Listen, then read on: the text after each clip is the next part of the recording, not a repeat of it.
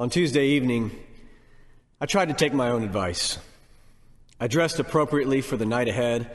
I put on the armor of God. I even read Ephesians again to make sure I would not show up naked for the apocalypse.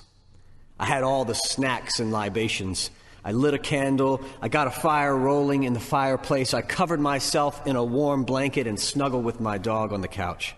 I was ready. At least, I thought I was. Somehow, even after all the preparations I had made for what might occur, I still found myself asleep at the wheel and ill prepared for the revelations about my country and the chaotic emotional roller coaster that we experienced.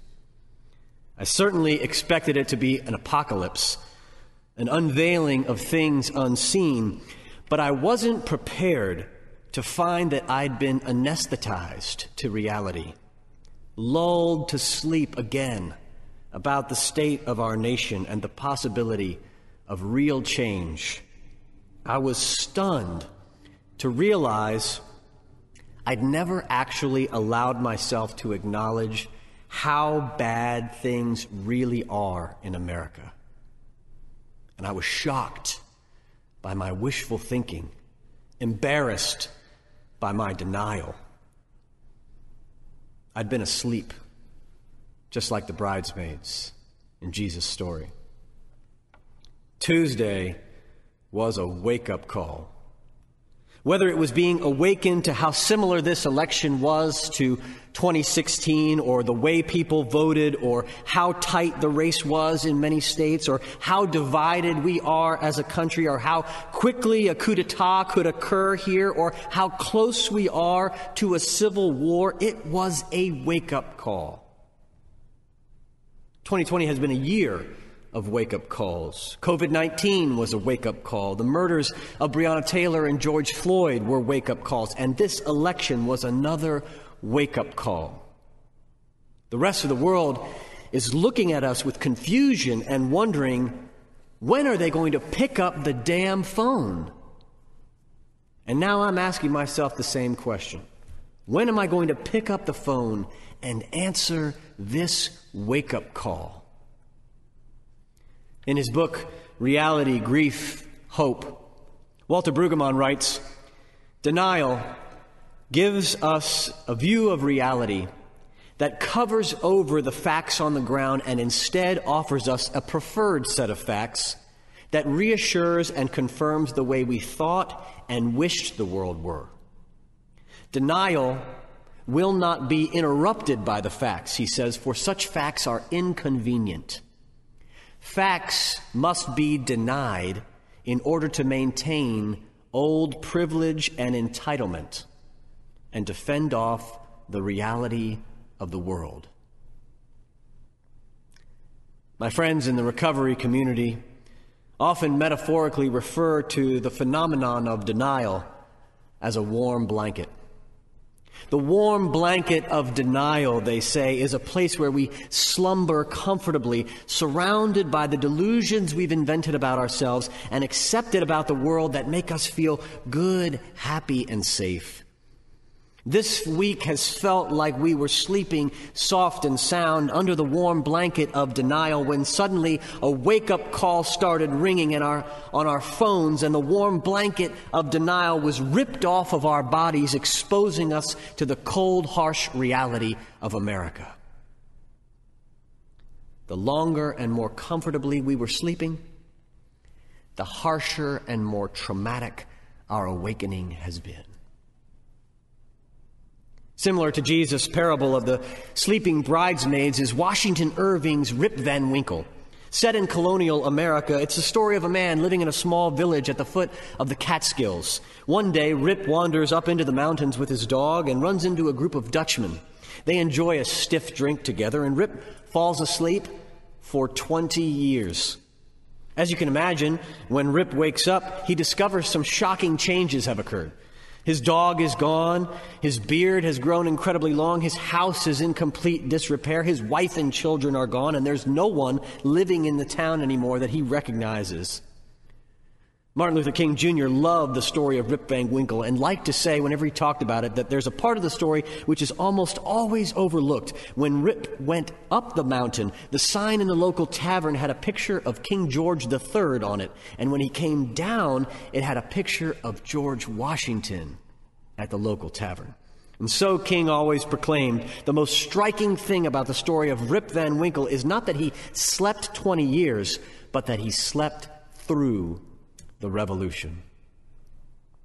In his sermon, Don't Sleep Through the Revolution, King warned one of the great misfortunes of history is that all too many individuals and institutions find themselves in a period of great change and yet fail to achieve the new attitudes and outlooks the situation demands. There's nothing more tragic, he says, than to sleep through a revolution.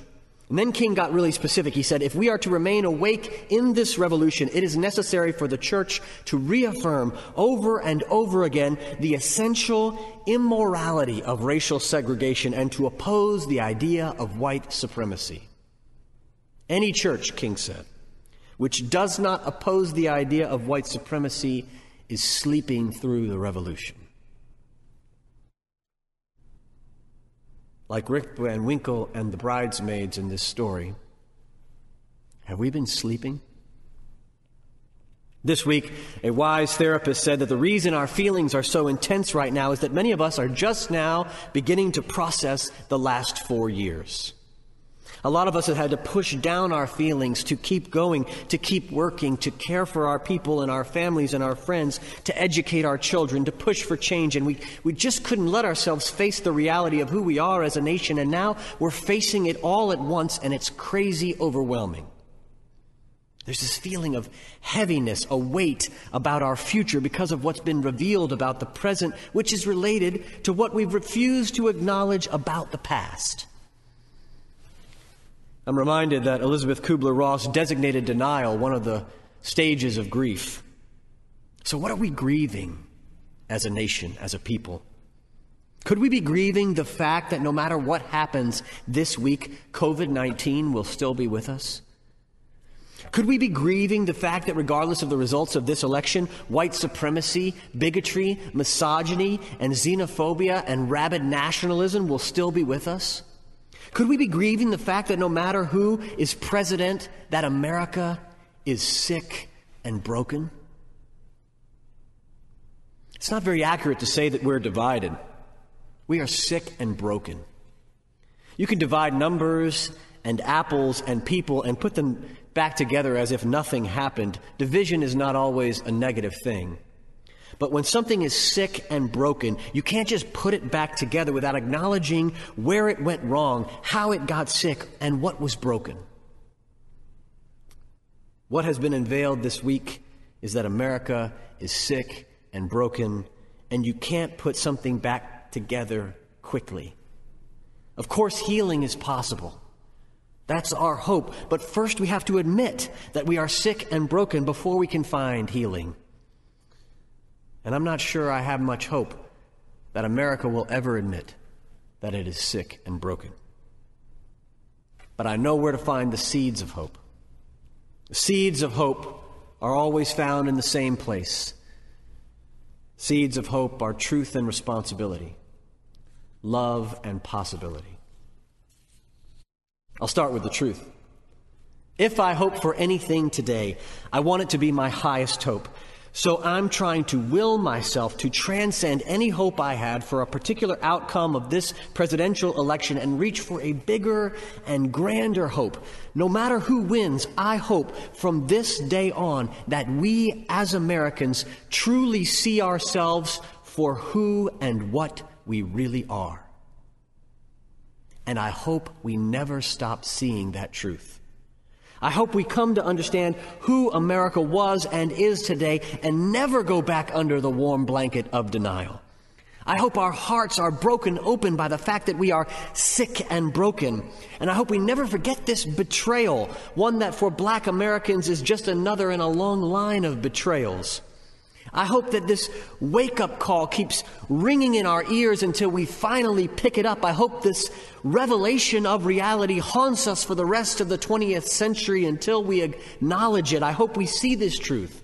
again and again and again until we can no longer bear it. I hope this unveiling haunts us until we are so tired of it that we finally change. I hope this truth agitates us so deeply it becomes unbearable.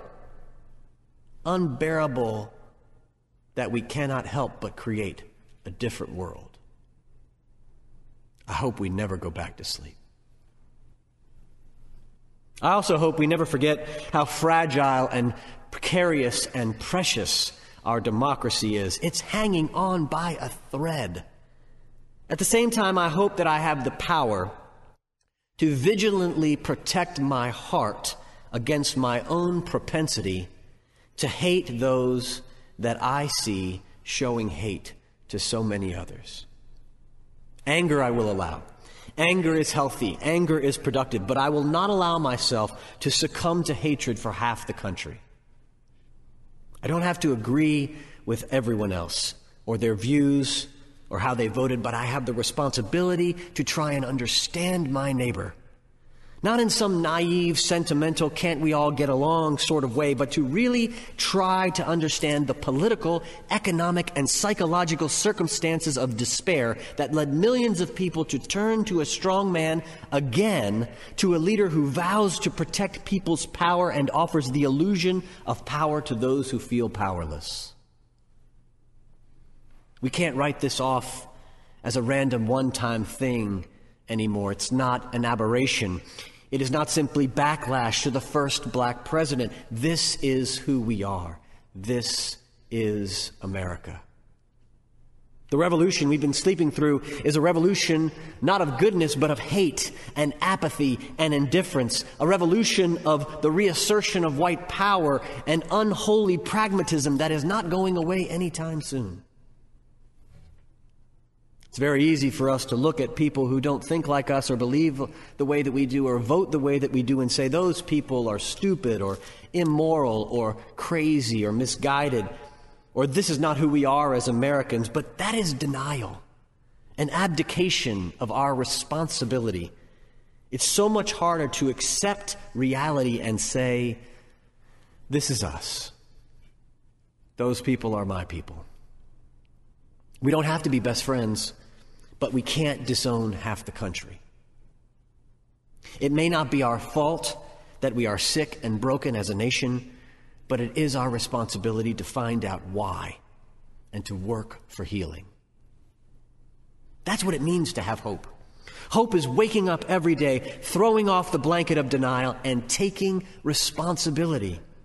Hope is having work to do that doesn't depend on who the president is, work that will take our entire lifetimes and beyond to accomplish.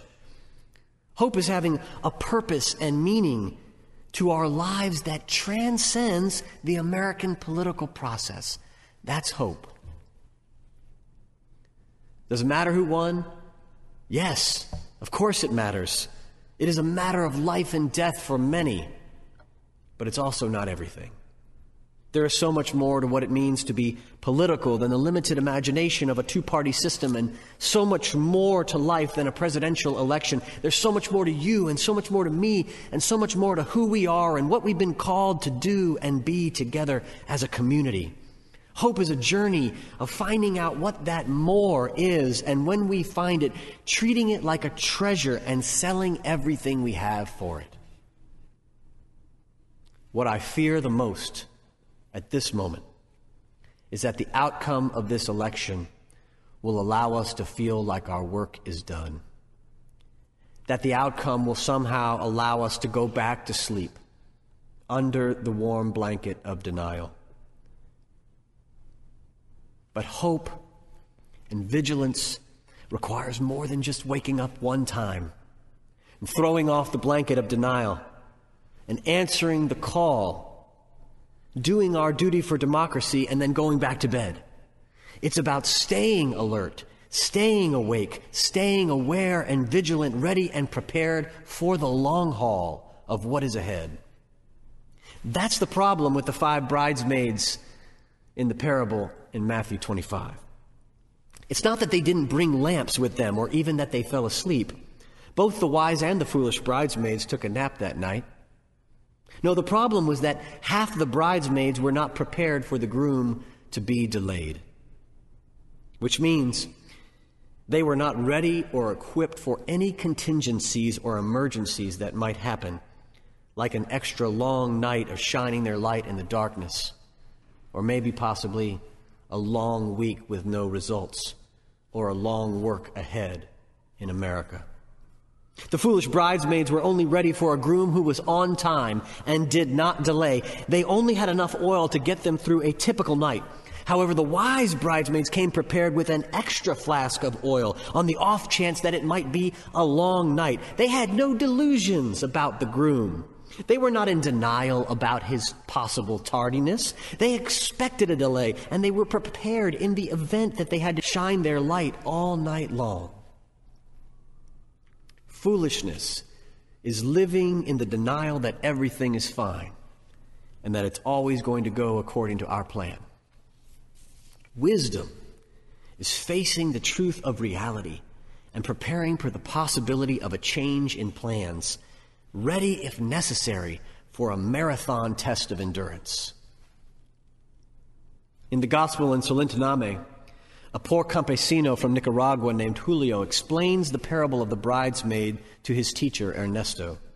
Julio says, All the bridesmaids began by having oil, and that oil is love.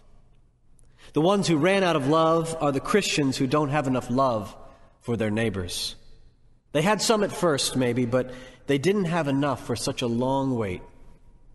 There are those who have enough love and then there are those who don't. The oil of love brings light and joy to the world. That's the way love works. Each person is a lamp, and love is our fuel. But a person who does not have enough love is like a lamp that's gone out. Our commission as people of faith and good conscience is to be light to the world. We can't shine if we are asleep under the warm blanket of denial. Like the song goes, hide it under a bushel of denial. No, I'm going to let it shine. But even if we wake up and throw off the blanket of denial, we also can't be the light of the world if we run out of oil for our lamps.